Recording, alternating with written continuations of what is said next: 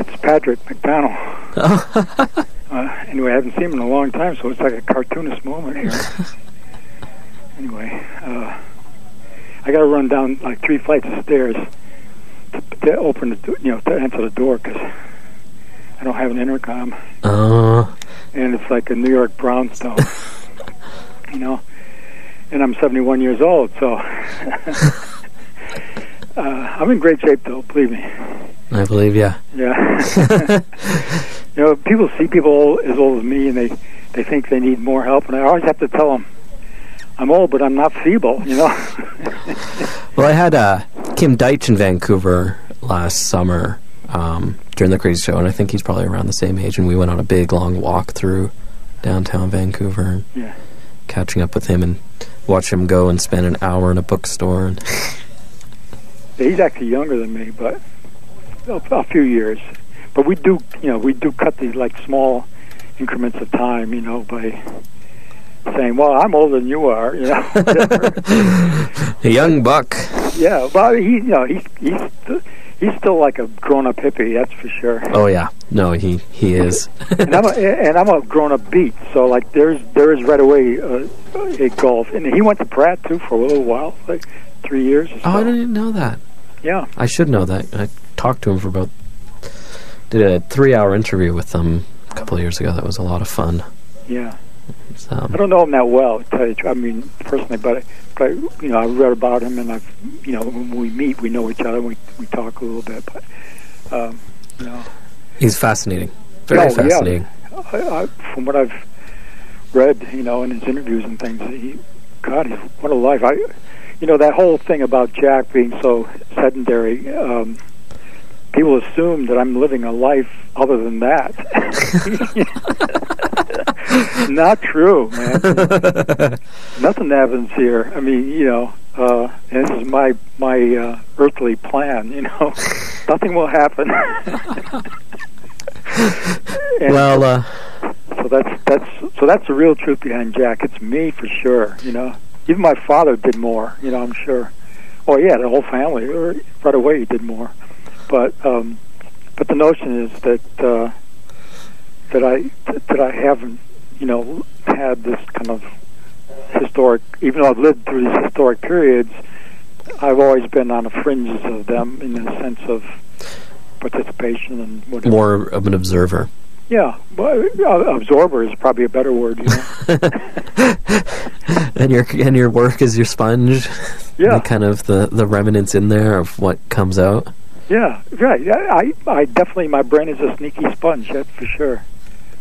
I mean, that's one of the reasons why I uh, I can't go to original art shows and things like that because my brain just brings it all back with me, and I, you know, I have these phantoms, you know, haunting my my mind that I would rather not um, be there, so my work can be at least closer to who I am, you know. Um, and and being the super collector that I am in my own brain, anyway, uh, it's not not a good combination.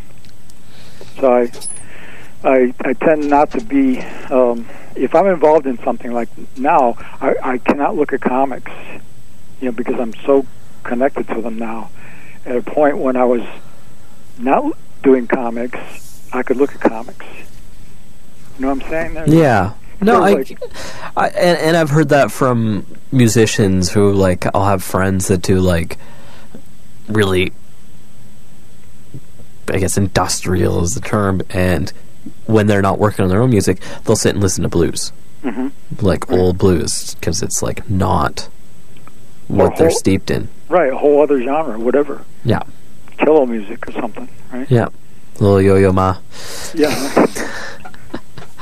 Um I'm trying to remember where we were right before we had the little break. I, talking about the uh, we're talking about the the difference between the the printed version uh, uh, of complete Jack Survives versus the raw Mhm. black and whites, and how you.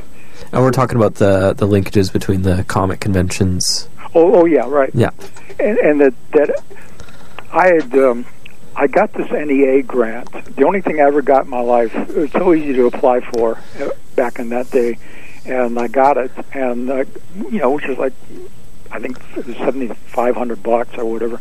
So I I I went I rented a house in the country and. um and I got a car. I mean, I hadn't had a car in years, and I loved my car when I was a kid. Um, so I was now exposed to the real world outside of New York, and um, I was getting a paper every day, and it was sad how how the comic strips had been reduced down to nothing at that point from what I remember in the fifties, and uh, I began to look forward to seeing Nancy, you know, which was a comic strip I really despised as a kid. You know, it was like, how good can this be? You know, it's like stupid uncle jokes, you know, whatever. And um, and I began to actually look forward to it. And I, ironically, uh, Patrick was in my class. Patrick McDonnell was in my class at that time. And I, I came to school and I commented to him, you know, very, very secretly and very quietly. I said, Patrick, I, I'm actually enjoying Ernie Bushmiller's Nancy. You know, is there something wrong with my mind? You know? and I trusted him because his taste is so exquisite. You, you know, I, I mean, he knew all about Krazy Kat and Yeah. he wrote that The book. yeah, for for Abrams, and uh, so I, uh, you know, he, reassured me that I wasn't losing my mind. You know that that it was, but he was he was kind of quiet about it himself. But nonetheless, um, it was from that that perspective that I was beginning to see that there were there were these like hidden other levels of of things uh, in the comics. They weren't just like the superficial surface. And then when I actually talked to Bushmiller on the phone, uh, I realized no, th- he really was kind of superficial. You know, I mean, he's a sweet man and everything, and very you know self-effacing and stuff.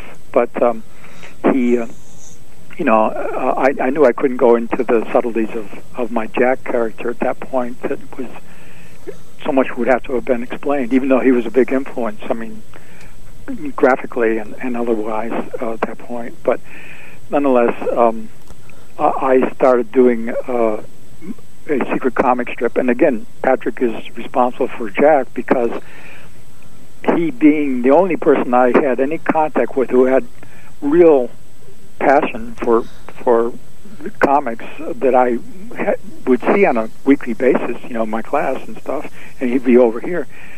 Uh, I uh, I invited him to see this this page I'd done of of a character I called Middleman at the time, and he came over and he fell on the floor laughing, you know.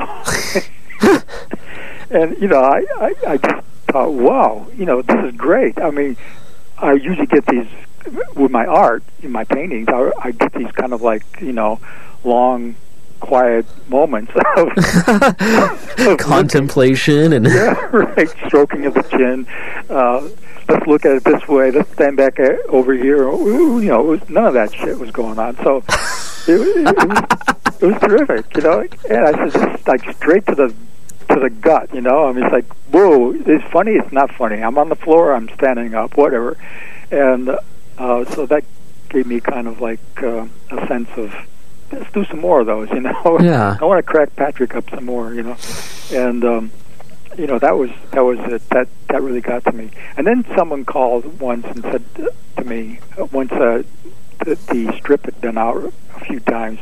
Um, how, how's Jack doing? You know, I mean, instead of how's your painting going and whatever, they asked how this person that they didn't know. I mean, they didn't, no one knew my father. I mean, you know, uh, so it, it also made it very personal. Like they weren't asking how my art going, you know, with capital A. They're asking how's Jack, you know. I mean, that, that that's that's folks, you know. what I mean, that's that's not um, that's not the art world in New York. I've always been kind of like, even though I've been in New York 50 years, I've I've always felt kind of like a small town guy. Yeah. Never really lived here, even though I've always been here. and I don't belong back in my hometown anymore. That's for sure. I mean, so you know, it's kind of nice that I'm, you know, kind of remnant of Twilight Zone here in New York City. You know. It's funny the um, the other interview I'm doing today with this guy uh, Jeff Lemire. Uh, one of his books is uh, about a small town farm guy moving to Toronto to go play hockey and stuff, and it's really neat observations about, I guess, like the city swallowing him, mm-hmm. and like not him enjoying the city, but kind of being inhaled by it. Mm-hmm. So it's just little Yeah. in- interesting juxtapositions there between the Yeah, and Two I, ideas. I, I think it gives you uh, either objectivity or you completely um, give in to all of its superficialities. You know, like uh, you get you get um, caught up in all of the, the, you know, the constant carnival of it that can be available to you. I, I step back. I'm I'm a loner type anyway, so I I've been able to observe it through sound and sight as opposed to like other senses. Um, you know, go to my jazz things, whatever. But I, I'm I'm completely uh, involved in everything being reproduced anyway, so I don't even leave the house for that. You know, it's all got to be on CD, or MP3, or or got to be you know Netflix or um, and, and and books instead of paintings. You know, books of paintings. If I if I want paintings, I'm not going to go to the gallery for them. I'm going to go to find the book on Amazon or someplace and get that. You know, and that that it does what I need. You know, I mean, it really it really opens my the idea stays intact without the theater. You know, hmm it's the idea versus the theater. I'm I'm completely anti-theater guy. You know that. Um, I mean, this is where Gary and I, Gary Panter and I would would probably disagree deeply. Uh, the theater absorbs too many senses. Well, he he's all about overloading the senses, so that is Right. what he's doing with his work. Yeah, with the light shows, with the music, with the whole, you know, and Richard McGuire too, probably, you know, and, and whereas I'm so limited to the, you know, maybe the sight and maybe the sound, but never together. I mean, music videos completely, you know, confuse me, you know, uh, with what senses are are operating, and so I have this kind of like, you know, if I can have a tactile relationship with it by virtue of of the idea level. I mean, I'll get the essence out of a movie if I see it on my 24-inch TV screen. You know, I mean, if it's a good movie, it's still a good movie Yeah. because the idea is intact, and I'm not getting caught up in the, in, the, in the theater of it, which is like you know, the audience around me or whatever. Um, same with music. I mean, I, I I find things that are are kind of sensory specific. You know that. So so comic books and and, and reproduced art, especially today when reproduction is so amazing. hmm God, and cheap. Besides, um, you have to say, you, know, wh- what more do I need? Do I have to go to the gallery and see the original? No. I mean, uh, I don't know. I, I went to this Basil Wolverton show um, in New York, and all of a sudden I realized, you know, I actually saw the originals. This guy Glenn Bray, who is a huge collector in Los Angeles, hmm I was, Alvin took me to his Alvin Buenaventura took me to his house, and I saw all those things. Did not realize the show was his stuff, you know. so I go to the gallery and I, I'm looking at, it, you know, I'm, I'm thinking, this is so so nothing to me. you know? Yeah. If I saw the book of this, I would I would be like overwhelmed, you know, because it would be in my lap, in my house, and I would be. It would know, be your personal experience. yeah, it would be all my own kind of, you know, my own coffee, my own whatever. And uh, I find that's a focusing thing for me that really works. And I the distractions, uh, I can get caught up in it. I, you know, I have a very, you know, low fresh threshold for being distracted. It's funny, like the, the argument you're presenting there. I've kind of had from two different angles, kind of discussions of that. Like one person, Ted Stern, I was mentioned earlier, talked about um, kind of a problem with the whole exclusivity concept of art, of the whole gallery system, and how um, you know it creates like a class barrier. Um, and then another conversation I was having with this guy, Marv Newland, who did the uh, Bambi Meets Godzilla cartoon back in the, I guess, 60s. Uh-huh. Um, you know, big groundbreaking thing, um, who lives in Vancouver now.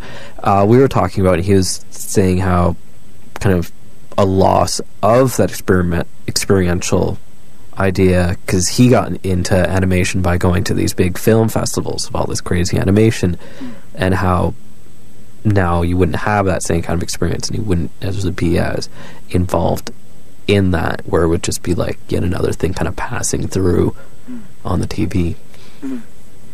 Well, yeah, animation's another thing. What, what people still people doing animation, uh, um, I find that the, fact that comics is the closest thing to uh, illusion of movement without actually moving. Mm-hmm. That's a fascination to me. You know, because I've always been jealous of, of movies and music for the for those reasons that both of them have time and movement involved in them. And and being a still image guy, you know, kind of like, whoa, I want that too, please, you know.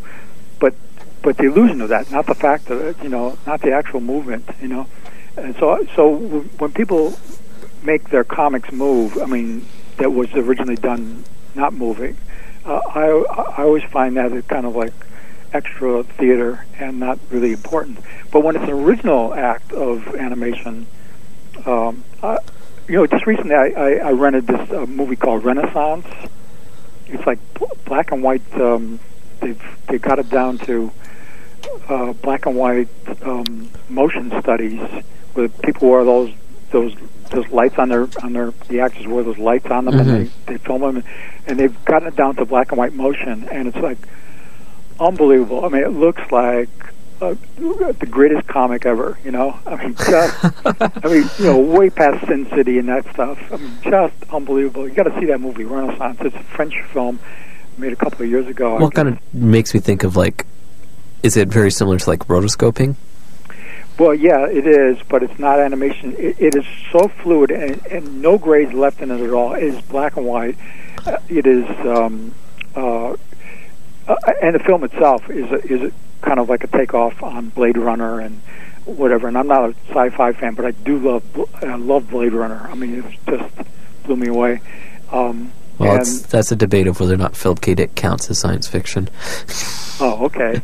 uh, you know, the idea. Good then. You know, I'm, I, I guess I'm still pure, uh, not so great science fiction. I did like Aliens, though, or Alien, the first one, um, and that's about it, really, in the long run. Uh, so, I, I like how strange reality is. I don't think you have to go past it. You know, here I am preaching. You know, don't you dare go to the science fiction. That's stupid. Isn't that stupid? But you know, you get passionate about your own thing, and you say, "Well, why don't I cross that line and enjoy these things other people enjoy? You know, why do I have to make an issue about how it's not so good? You know." That's so. I mean, I don't like opera, but I, I'm gonna like ruin it for people who love Mozart opera. Yeah, I love Mozart, but I don't like you know Don Giovanni. You know, as an opera let's say, whatever, as if I've seen a lot of operas. But it's the same thing about having a sensory overkill, you know? Because here you are, listening to music, watching acting, seeing stage setups. It's like, whoa, where do I stop? You know, where do I start?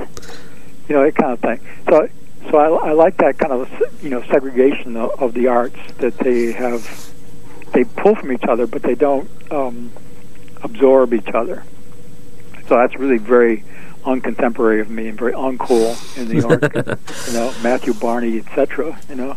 You're going to get your leather jacket taken away. Yeah, right. Exactly right. Yeah. So yeah. So you know, so it's it's it's kind of like okay, I can make do with these these few survival tools I have in the middle of the forest. You know, my pencil and my paper.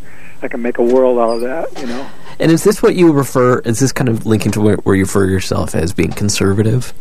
Yeah, this one could say that, but I, but I think it's that part of me saves me from trying to be over over cool. You know, the, the cool part of me, which is more radical, let's say, uh, really functions better in art, not in, in any kind of other um, environment. You know, like well, in music too. I think you know because I I still play the saxophone, and I and I'm glad that it's challenging me still. You know, because it makes me do that in the art. I mean, I'm much more radical in my music than I am in my art.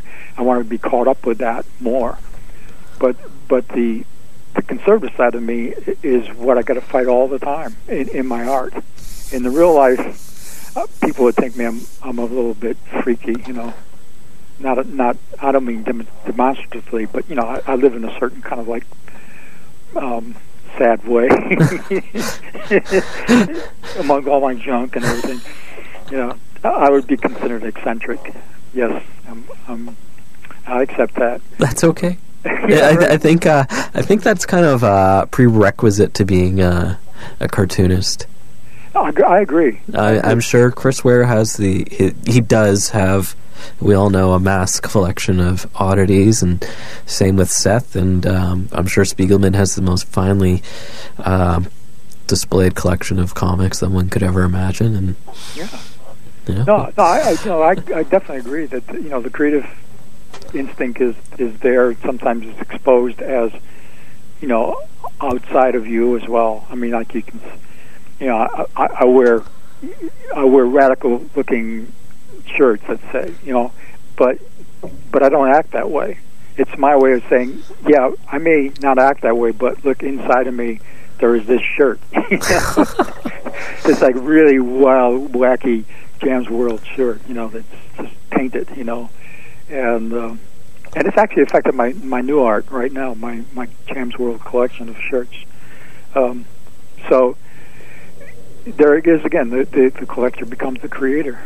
Now let's just jump into a little bit of Jack Survives itself, because okay. we've gone well over an hour now without really talking mm. about the content, which is uh, interesting, which I'm really enjoying.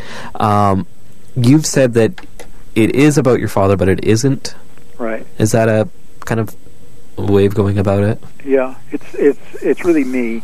Uh, uh, I think in that in the complete text, I, I was able to say this that um, the the true nature of, of my better understanding of Jack uh, is that the good side of my nature would be my father, you know, and the other side would be not a bad side, but a different side, not not a social side, you know uh, like I said before, I'm a loner. My father wasn't a loner, you know, kind of thing, and that um, uh, the things that I have Jack go through, he's usually alone, you know, and so the the, the concept is, you know, why is this man alone? You know, like I would think. Uh, it's a natural thing for me to be alone, but it's not natural for someone who is like a socialized person to be alone. So, mm-hmm uh, so this would freak my father out completely. I mean, in real life, because he was such a gregarious, you know, nice man, uh, and I am, you, you know, different that way. So, so I have him in a environment where he doesn't have a really um, close connection with his family. You know, they, they appear every once in a while, but it's not like, you know, um, it's like like Dagwood and Blondie kind of thing. You know, yeah. Like, there's no like no pratfalls. Yeah, exactly. and there's no you know everyday event that happens. There's a, even though every, everything is, is so common, it's it's you know an, another perspective on it or an entirely different thing for him to have happen. And most of them happen have happened to me. There's only one thing in, in the whole book that is actually based on my father, which is a pretty eccentric thing.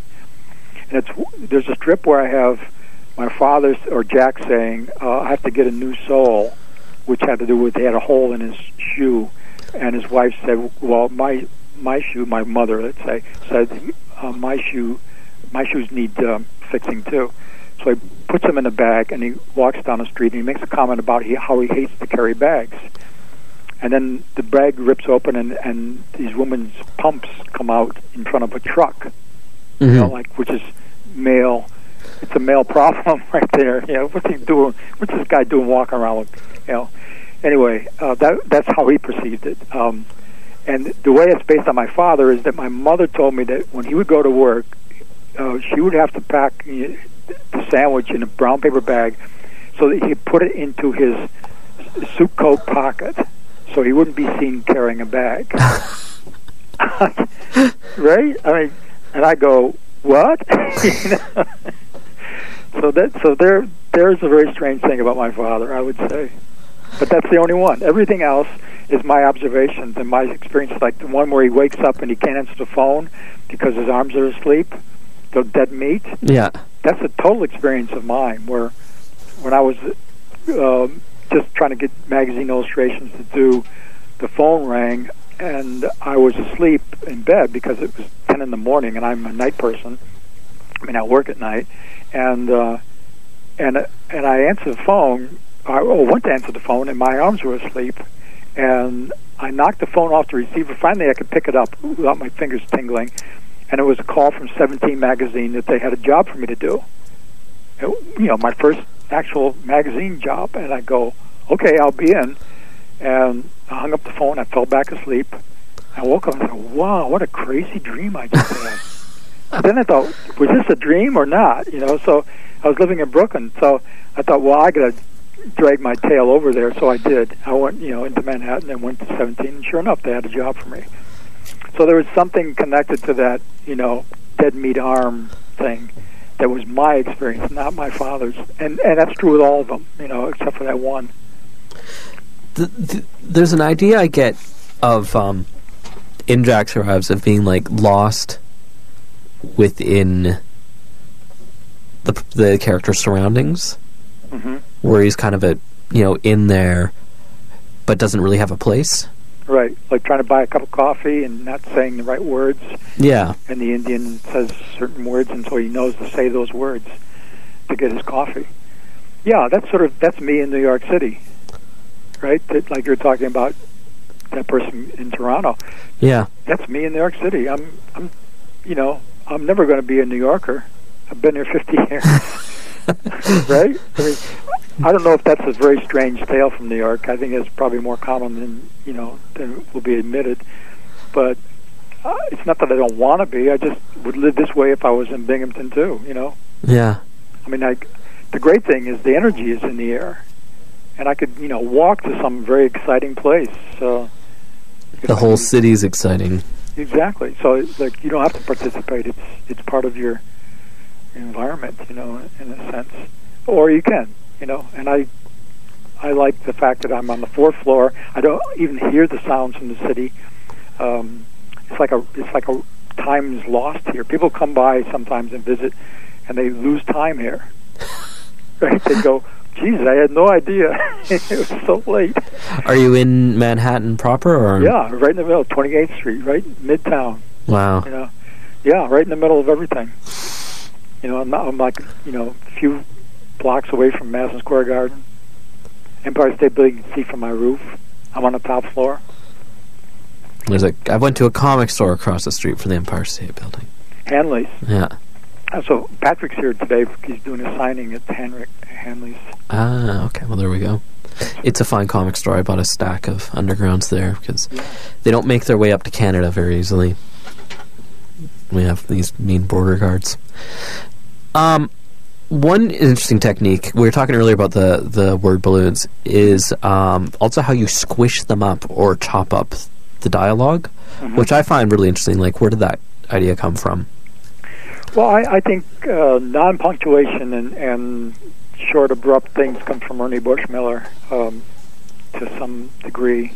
Uh, but otherwise, I I just do what I can. You know, I mean, it's sort of. I'm a word. I'm a I'm a picture person, and then words explain it. I think the best example would be Life magazine. Back when I was young, kid, and I still have a complete collection, which I read and now I throw away because, you know, the rest of my life, I, why am I collecting this still? I mean, I already got the collection. I'm now reading it, right? hmm So, uh, what that means to me is that the experience was to to first see the picture because Life magazine was all pictures, and then there'd be captions underneath the picture. Now, if you like the picture, you read the caption. If you don't care about the picture, you just go to the next page. You know. So th- there is this like picture to word relationship. It's the picture first, and then the, the caption second. So the minimum amount of words uh, is my my way of, of keeping that that order because I'm not a writer. I, I'm, you know, I'm amazed if someone e- even puts that on me, or even a poet because I I'm not good at poetry. I'm, I, I never read the New Yorker poems, you know, so that's sort of gives me away, doesn't it? I don't even okay. try. I don't care if it's Ashbery or who. I, I- I, I'm not going to read it. I'm not a poetry fan. It's just sort of like you know, it's like stultified language. It's just it's sort of like modern dance.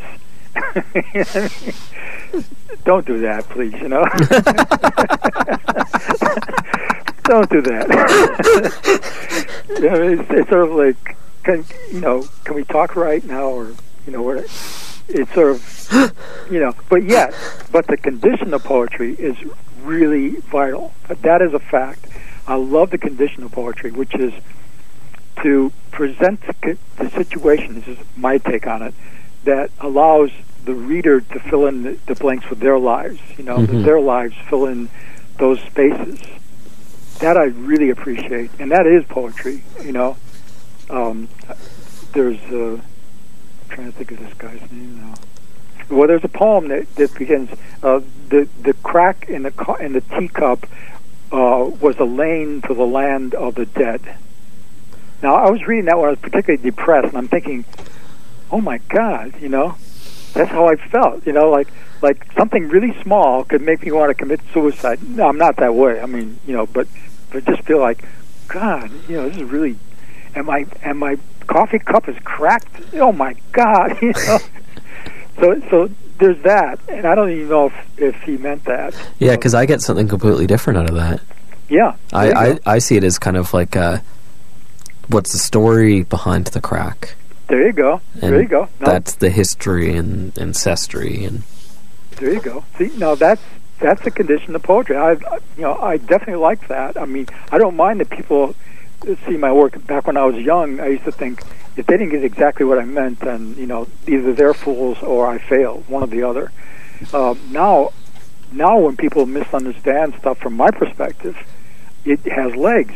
That's what it says to me. You know, Mhm. it means it has a human condition that can be absorbed by more than just people that experience my life. You know. So, so even though I say this, it sounds like you know it's it is kind of intellectual heresy, you know, to not, to not like poetry, um, or or to prefer not to read it. it doesn't mean I don't like it. I like its idea, you know. I like I like its effort. I like its its difference from from prose. Let's say yeah. it, that I definitely like. And the same with, with opera, one would have to say. I'm really glad they tried to do that, but I ain't going. You know? and the same with painting, and the same with whatever. You know, Mhm. you you find We have our interests. yeah. Well, well, th- that's the point. Is that 99 percent of everything sucks anyway. So it's that one percent we're all trying to find out. You know, and I've said this before um, to other people, so may sound redundant or like, oh, there he goes again. Uh, but but the point is like, 99 percent of music sucks, right? But that one percent is so good. It is is vital, but it's not the same one percent for you as it is for me. No. And but the thing with painting, and 99% of painting sucks, 99% of illustration sucks, 99% of comics sucks. That 1% of painting that that that is good is usually given the credit that um, is 100%. You know, that 1% is enough to diminish the 99% that sucks. But the 1% of comics that's good is never put into the same category as the 1% of painting that's good. No. So he's like, well, comics are judged on a 99% that sucks. Right? Well, I mean, it's I mean, it gets into the whole realm of, and and I don't, I want to be careful in terms like it's not not highbrow, lowbrow because I hate that Yeah. context. It really frustrates me, but it is that aesthetic, that intellectualized, that elitist. I don't know how to put it, but yeah. Well, it's you know it's a it's the Western historic, Yeah. Western tradition, Western cultural. Um, you know, it's it's its place in pop narrative. Maybe in, in place of what? it, it's it has a place within pop narrative. Oh yeah, yeah. Oh, well, I, I would be accused of being an artsy fartsy comic guy, you know. like, okay, I guess I have to express myself another way. Then, you know, whatever. I mean, you do what you what what. It, my reason for comics being so vital is just what I said. I'm I'm totally jealous of movies and music because they have time and motion. And so I try to do that with my my art, my comics, my my paintings, which are now th- you know three panel paintings, uh, because I want to have a beginning, a middle, and an end, or at least they have control of the viewer's eyes. I mean, there's something you learn how to read comics without knowing you learn how to read it. Yeah, It's so natural to go up the left hand corner, read, read across. You have a comic brain, you know, like you're born with a comic brain. I mean, Yeah. isn't that amazing? you know that one balloon overlaps another. That first one is the one talking first. Believe it, right? but I still come across comics where people still don't understand that. yeah, isn't that something? But you know, to me, it's it's like, uh, why not? You know, it's a visual means to express an idea uh, that is understood by not only you but other people to some degree. You know, and you know the fact that it was like relegated to you know back rooms and things for a while is is just it's it's sort of like porn, you know. It's kind of like don't like it, you know. It's a guilty pleasure or whatever, you know. And porn has given so much to our lives, you know. I mean, I I I love the fact that porn is so radical, you know. The idea that it's you know it's not a conservative concern, you know, or it is a conservative It is concern. highly conservative concern. I know. So, so there's something really The existence is a concern. good to say about porn. You know, that has to do with its um, its visceral and true human values, without it being preachy about it. Well, that's what I really enjoy about, say, someone like Burroughs getting back to the beat stuff for you is Yeah. like, um, and I was trying to explain this once to my cousin. He just couldn't get why I love this kind of thing, where it's pushing an envelope, it's saying stuff you don't want to hear, and Mhm. it's increasing the dialogue, and um, it's really it's causing trouble. It's creating new arguments, and, and it's honest. it's honest. Yeah. You know. I, I mean, someone that does that in a phony way, uh, uh, it reveals them immediately. I think you know when you, you have phony punks and phony whatever. Um, there's nothing more uncool than that. You know, I mean, if if, if the goal is cool, I, I don't know if that's true anymore. I mean, I hope it's not, but I'm I'm sure I'm left with it, whatever. But um, you know, it- there's nothing more revealing than you know be, being you know, when I finally realized I was not an abstract artist by virtue of the paintings, I mean, there was no way for me to continue doing them. But my Jams World shirts, uh, they, get, they, they give me abstraction in context.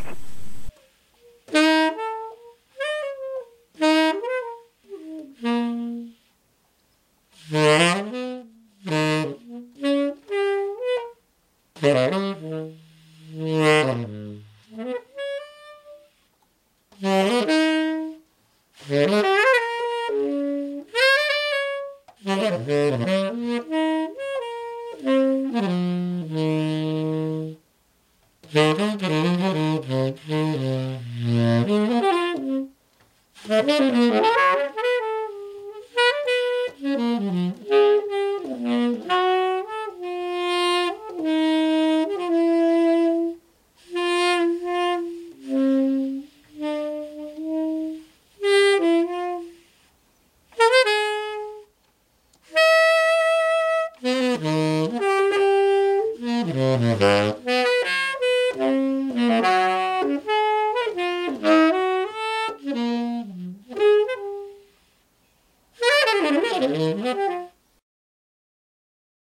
ever seen these Jams World shirts, Hawaiian shirts? No. Oh, I mean, I get them on eBay all the time, and uh, they're unbelievable. Um, they're painted shirts. They're on rayon. You know, Oh, okay. and and they they aren't paintings of palm trees, you know, though some of them are. The ones that are more realistic are the ones that are more boring, you know. The ones that are like you you, you may think it's a palm tree, but it's not, or it's trying to be one and and it's failing. Um, they're they're, I mean, they're just amazing in bright colors. They're I don't know how they are able to reproduce such bright colors um, on on on rayon, but I can hang them on my wall. I mean, I literally have like maybe a hundred of them now. Um, hang them on my wall and just have an abstract orgy. I mean, just. but you know what they are? They're a shirt, Yeah. and and they're in the shape of a shirt. That's a realistic concept or or context. You know, it's it's a shirt. I mean, th- the shirts aren't weird looking. They're really straightforward. You know, regular collars, no epaulets or you know weird extra stuff going on. They got buttons down the front, and they're a shirt. And you hang them on a wall. It's a shirt hanging on a wall, but it's totally abstract on it. You know, so if you put a face on that shirt, you know, well painted, really realistic face, I would hate that shirt. Yeah. You know, because I don't want a realistic face on my shirts. You know, or whatever, whatever you have. You know, put a car on it, I'd still hate it. You put a horse on it, I still hate it. You know, um, but an abstraction on a shirt is just brilliant. uh, am I making sense? Yeah. No. Uh, my yeah, my girlfriend is in uh, textile arts, Uh, so it's something I actually see quite a lot. oh, okay. Um, just But- like playing with the dyes and the images and Yeah, yeah. I, I mean, just check out Jams World. Um, it's made in Hawaii and everything, and uh, it's not about its authenticity because it, it just is a nice looking shirt. I mean, most of them are, of course, back to that ninety nine percent thing, but th- that one percent is just amazing, you know. And and my paintings now look like shirts. I got to believe, you know, the the, the, the, it's just released my color. It's released a whole bunch of stuff that, um, you know, my, my context is the same. It's that Sally character now. That's, well, that's what I want to jump into next. uh Is the world of Sally? Well, Sally came about when I had reached, um, when the year 2000 happened, uh, I'd reached uh, the 50th anniversary of my puberty. I was 62, you know. So I was my puberty was at age 12, which was let's say 1950, oh, exactly 1950.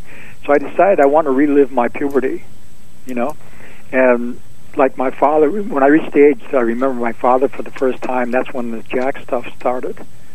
You know, like I was 40, and my father at the age of 40, I would have been two years old. So I remember him kind of visually, probably the earliest one when I was 40 and that's when I started the Jack stuff. So I started the Sally stuff when I turned 62, and it it was. Then I thought, well, I don't want to be a 12 year old boy. I want to be a 12 year old girl. And I thought, well, that's that's kinky. I mean, that's really wacko, you know. Then I thought, wait, why not? You know, because I can re-experience it now in a different, you know, from a different perspective. Because I'm not going to do it the way my I would have done it if I was a boy, you know, like I did do it. So uh, I began to imagine what a 12 year old girl would experience in 1950. You know, just like pre Playboy, pre, you know, it's no one talked about you know this this transformation into puberty. Uh, when I was a boy, they didn't. You know, like it was like a shock. It's like, Mhm. whoa, what the hell is this? You know, this is good or bad or what? You know, it's back to the Justin Green, you know, Catholic Church thing.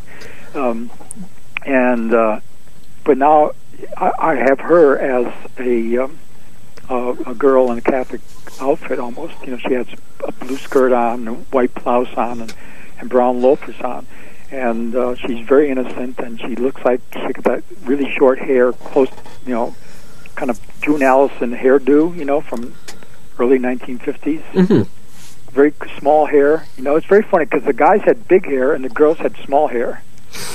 You know, we had duck's ass and all that other stuff. You know, I had pompadours and and um, whatever. You know, and the girls had this like very close to the head cut. You know, with a little spit curl in front, and that was the look.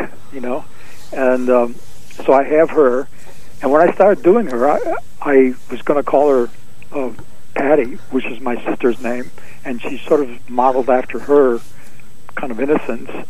And when I mentioned to her on the phone, I was going to call it Patty's puberty.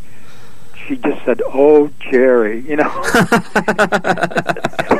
you know what that means? In the way only a sister can. Yeah, right. And you go, "Okay, Pat."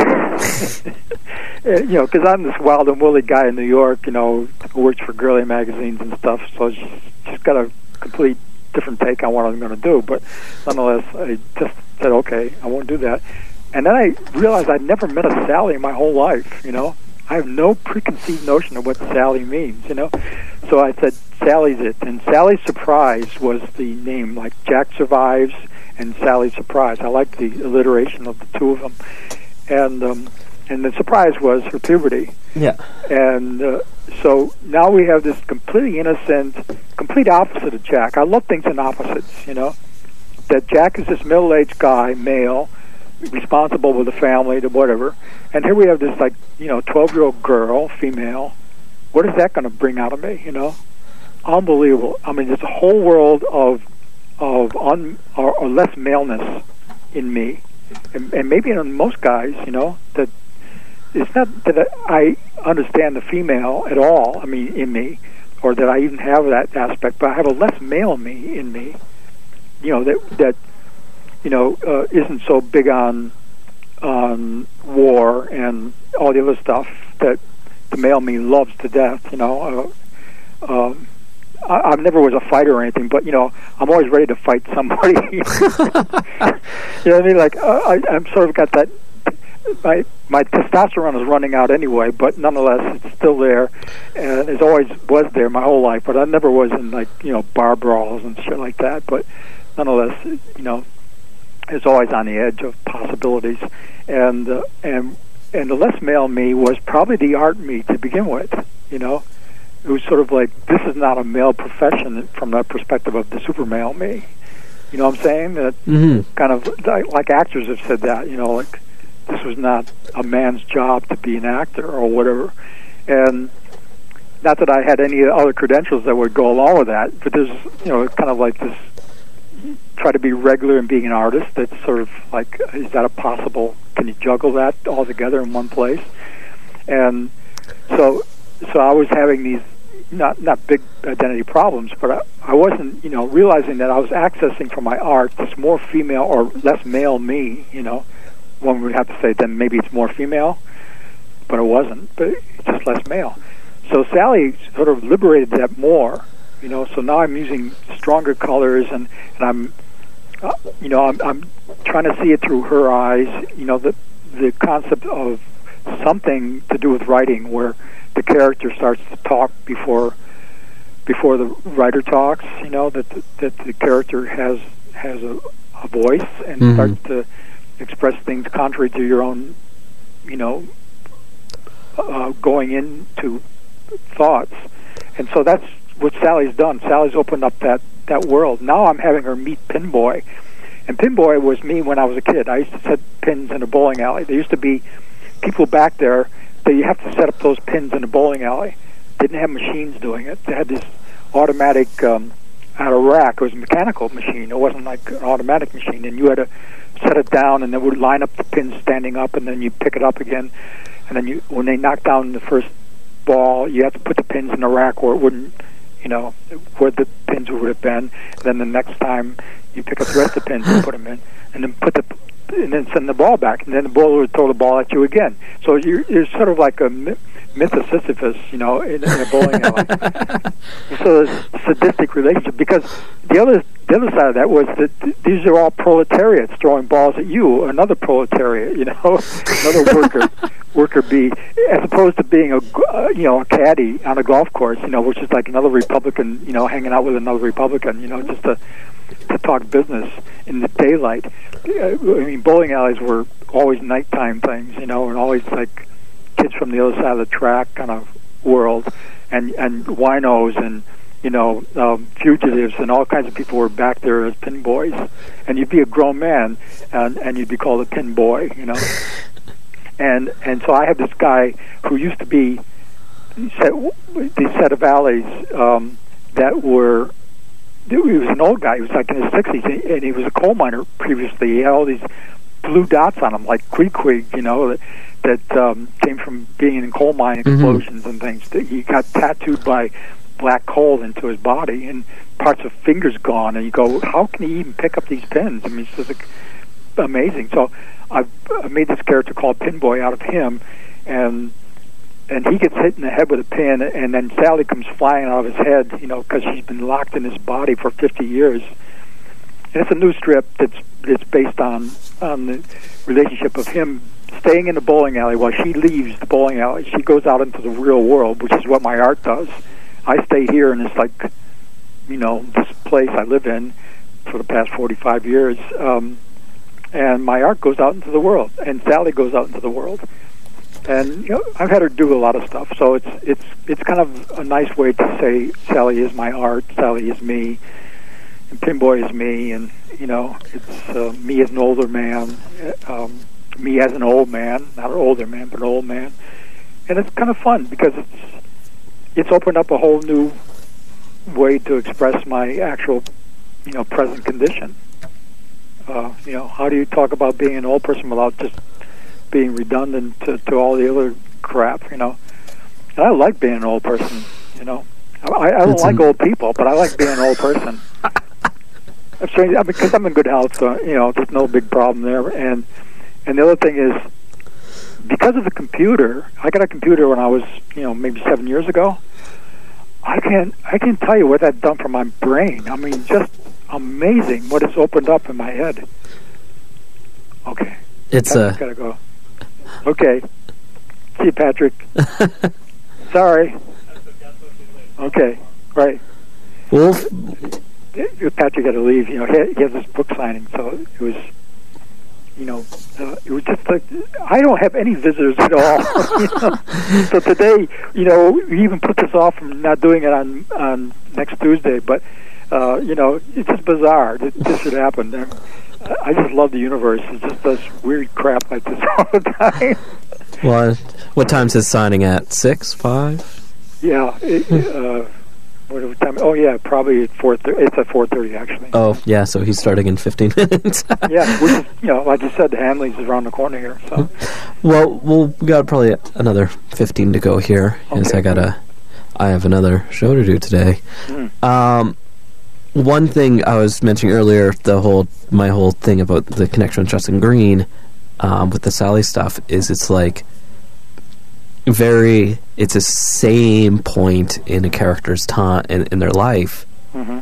but sally is more about innocence and justin green is about like awareness. innocence being awareness and innocence being stripped away yeah right yeah i i, I will keep just like jack i will keep the innocence uh, intact because i think in, in a sense i'm still that not really but i don't expose myself to professionalism or, or careerism or any other responsible things. I guess innocence is another way of saying uh, that's responsibility, not irresponsibility. Because once I'm given a, a thing to do, I do it to death. I mean, it was one of the bad things about being an illustrator is that once an art director gave me a job to do, my life belonged to them until the job was done. I mean, they didn't demand that, but that's how I perceive, you know, something expected of me if I take it on. I belong to that, uh, you know, you, uh, whatever that is that that has uh, made it happen. Like when I teach, I'm super responsible there.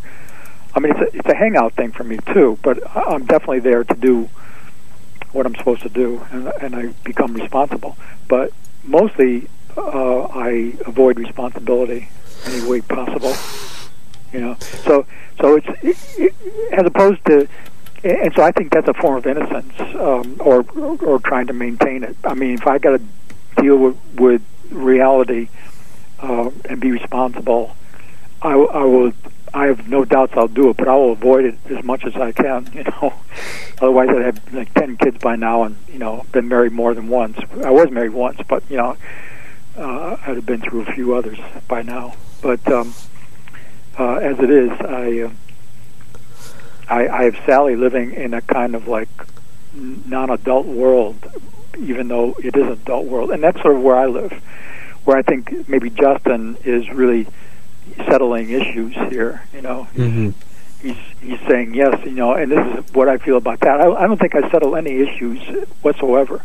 I just present the argument or the condition, and and the issue never gets settled. There's no revenge, even though I I'm a completely vengeful person. I mean, I think art is the ultimate revenge. You know, if it, if I'm successful, that would that will please me only because it's revenge. You know. so at the age of 71, I don't think I I have much uh, chance of that happening. But you know, this is as close as I got. My Jack book, and I'm I'm cool with that. You know, because I, I I'm a fan of pop culture. I, I mean, I I love all its you know you know nastiness and stuff as well. I mean, I, I definitely have. I haven't upgraded myself, you know, completely contemporary. There's certain things I I, I can't deal with, but but mostly, um, I live in a fantasy world of this interview. You know, I've had fantasy interviews in my head. you know, and, and and the world has said, yes, in fact, you're brilliant. You know. I wish that every day. Yeah. Just wake And- up. Tell me I'm brilliant. Come on. yeah, Wells. yeah, you you did a good thing. You're and you're brilliant. And of course, that's um, by now I should have had. You know, this should be my retrospective years. You know, or yes, the Museum of Modern Art is on the phone. Yeah, do you have time? Well, after I hang up on the Guggenheim, maybe I'll have time for the Museum of Modern Art. right? Well, how did how is that ever going to happen? You know, in in a world of uh, me being a urban recluse, you know, uh, or or whatever I, I uh, how I deal with society. You know, it's just not going to happen. And, and we're not even talking about whether my work's any any good or not. No. it's not even that. It's that, that, part. you know. gregarious activity of shaking hands and Well, it's just, it's just I'm not.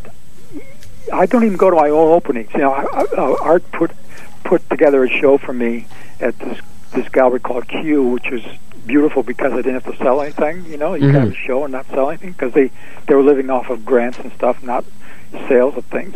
But I'm realistic to know uh, to have a gallery, one they have to pay the rent, of course. You know, and and the reality is they're not going to not show or they're not going to show someone who doesn't sell things. That's ridiculous, and and of course it's ridiculous. Um, so my option was not to even you know deal with that. But when Art had the was asked you know to rec- recommend somebody, he recommended me. I mean that's Art and Chris, both of them are are this rare but wonder and and Ben Katchor too. Uh, this rare. Um, maybe not rare, but at least for me, uh, a- a- an artist who will give away their creative energies. I mean, Art got behind this show and did tons of work, you know, from for my show, and and Chris has just been unbelievably generous with his his energy and his time. That is being stolen from their art. yeah. You know, to give it to another artist. I mean, You know what's interesting though is like Art had previously done that for Chris too though. yeah, Where like here's this young kid out of nowhere in Texas publishing stuff in Raw. right. So it, it, turns around. Oh yeah, yeah. Uh, but but they're real people that would do it. Uh, I, I, I say it as if it happens often, and it doesn't. I don't think. At least it hasn't to me. Uh, that's when I when that Ted Rall thing happened in the Village Voice about Art being his godfather Yeah. figure. I was incensed. I mean, I, I didn't write the voice because I knew it would be like just among all the other letters. I wrote Art, you know, and said this, and I, I was even tight with Art. I mean, you know, I don't hang out with him. I don't hang out with these people, um, or anybody for that matter. But uh, the idea was th- this was could there be anything more wrong? I mean, more completely ridiculous. The one person who's who's given time and energy to other artists, as well as his work, etc. Uh, that's time, energy taken away from from himself, and then, and to be affronted by that. Um, And Ted Rall's a crappy cartoonist. yeah, well, I mean, I, I mean, I used to like glance in, past in the voice. I used to glance past his work and you know occasionally read it, but then I I couldn't even look at it. You know, um, after that because of its its you know, I guess it awakens all the jealousies we all have anyway. You know, Mhm. I think that's why I, I don't want to be reminded of all the jealousy I have by by reading this crap about you know an artist talking about another artist in a negative way, and here I am doing the same thing. All all I'll say is I'm friends with Danny Hellman. oh, okay, and, and he's he was the one that got sued, right? Yep. Yeah, there you go. So, so you know, I mean, he went that far. I mean, that's that's that's that's how far people were willing to go because of the altruism of Art Spiegelman. You know, Yep. and then Chris has, I mean, Chris has just been unbelievably supportive of me. I mean, and I respect his work so much. I mean, it's it's, it's same with art. Uh, what do you do with that? I mean, you, you just feel, my God, I, I, you know, you want to want to do something, and um, it's just it's nice to know that there are art heroes. You know, Yeah. I'm a hero freak. I, I just like heroes. Please give me some more heroes. You know, where it's Derek Jeter. You know, I'm not even a baseball fan, but you know, Derek Jeter is, you know, he's a hero. He's the right. Everything's together, right? He's a hero, and you know, um, Chris Ware to me is a hero. You It's a good hero to have. Yeah, and I think he's you know he's he's got all the things you want to have in a, in a hero. He's got his human side too, which is I don't know what that is yet, but um, It's and- tragic. Yeah, that side. You know, I, I know what his human side is. It's, it's everything I know about him now. Um, and he's got a family. I mean, he and he does all that work and uh, and gives away his energy. It's just you know, good for him. He is by far one of the most important active cartoonists right now. I think so. I think I his- really do. Him and uh, him and Mazzucchelli are my two uh, big ones for most recent. Who's the, book. who's the Oh yeah. Ma- Your your colleague, David Mazzucchelli. I yeah. I, he's not my colleague. I don't know No? him. But I know Oh, I thought he taught at SVA. Oh no, I think it was it RISD maybe. I can't remember. I thought he taught there for a while. Matt. What's his name again? David Mazzucchelli. Yeah, I know the name, and it, and he could have gone to SVA, but I didn't. You know, I don't Uh, know him. Yeah, I just thought he taught there. I can't remember though. Oh, well, even there, th- that's even more of a reason why I wouldn't know him because I never go to faculty meetings. I never show up to. That's you know, fine. You didn't realize you're really talking to a, a, an eccentric, isolated guy who, who prefers it that way. You know what though? I'm kind of the same way sometimes. Yeah, It's uh, I spent my vacation um, on the couch, there you go. so um, I think we're at the uh, end of our time slot. I've got to go get ready for the next show. Okay. Um, but I really appreciate all the time you took with me, Jerry. This is fantastic. Well, I loved it too, Robin. It's Talk about myself. I, I can't think of a better thing to do. it's true. It's true. I was uh, I had uh, Paul Karasik on a couple weeks ago, and he he was the opposite. I I don't want to talk about myself, but I got him going for over an hour, and it was fun. Uh, So, thank you so much. well, thank you, Robin. And Wh- when do you think this will be on? I got to I'm- it up. oh yeah, actually, that's a couple things. I'm going to be posting it on Thursday, Mhm. one week today, and I will need music requests from you. Well, if you could have uh, Jemeel Moondoc's um, New World Pygmies, Tell you what, I'll s-. I'll need Email- uh, send me an email, or I'll send you an email. Um, and we'll work out the details there Okay. because I don't know how to spell the name, and Yeah. it's just Okay. easier when I have the emails when I'm editing. Okay. So enjoy the. Are you going to go to to Hanley's now? You know, I probably should. That's. I'm glad you reminded me. That's that's the right thing to to do. You're right. Because the poor bastard sat here like all this time. Oh, I feel bad. Well, no, he should. No, really. I mean, it's it's just like one of those strange things. Mm. Well, he's a he's a fantastic cartoonist. Oh, there's a So- sweet guy too. I mean, like I said, uh, you, you just you just need that reassurance to meet people that are like that, and, and there's so many of them in in the comics world. It's just I don't know. It's human. That's what I think. That the that's the word. It's human. There's there's the the benefits aren't aren't like some kind of cultural uh, hierarchy as we were talking about before. It's not, it's not like history book stuff, though it probably is. You know what I mean? Yeah. But It's new enough and fresh enough now that all these good minds are going to it. You know, it's like when the good minds go there. That's it's, it's almost like what happened with Munch's psychological art in, in 1890s and whatever. And then Picasso comes in with Cubism, and everybody says, "Oh, let's go over there." And all the good minds leave all that amazing stuff, you know, Ensor and and Munch, and they run over to to you know Cubism, and next thing you know, you know, everyone forgets about the expressionist people that were so amazing. Um, and I think that's that's what's what comics has done. It's, it's almost like I'm more proud to say I'm a cartoonist than saying I'm a painter. So I say paintoonist, and I, I got it covered. Best of both worlds. I got the yeah. Eh, eh, well, eh, and I'm more inclined to say cartoonist, you know, and dump the painting side. And if I, you know, 25 or 30 years ago, it would have been completely reversed. Yeah. And you know what? There's nothing wrong with being a cartoonist. No, of course not. I mean, the comics are comics. But it, but it says you're doing it for reasons. I mean, originally uh, I was doing it for reasons of of doubt of why am I doing this? Am I crazy? I, I didn't dream to be a cartoonist. You know, I dreamt to be a painter. You know, and that was how I felt when I was even doing the early raw stuff. And um, when I look look back at it later, I realized the first original art that I ever did was Jack. That could end your whole interview right there. There we go. that that is the perfect note to end on. Thank you so much, Jerry. Okay, Robin. Have a good day. You too. Bye. Bye. That was Jerry Moriarty. Uh, his book is The Complete Jack Survives, as well as you can find his work in Kramer's Ergot, Book 6, Book 7, and uh, Comic Art number 9. Um, really fabulous article in that. And uh, so much good stuff. Um, thanks, Jerry. And uh, keep listening, folks.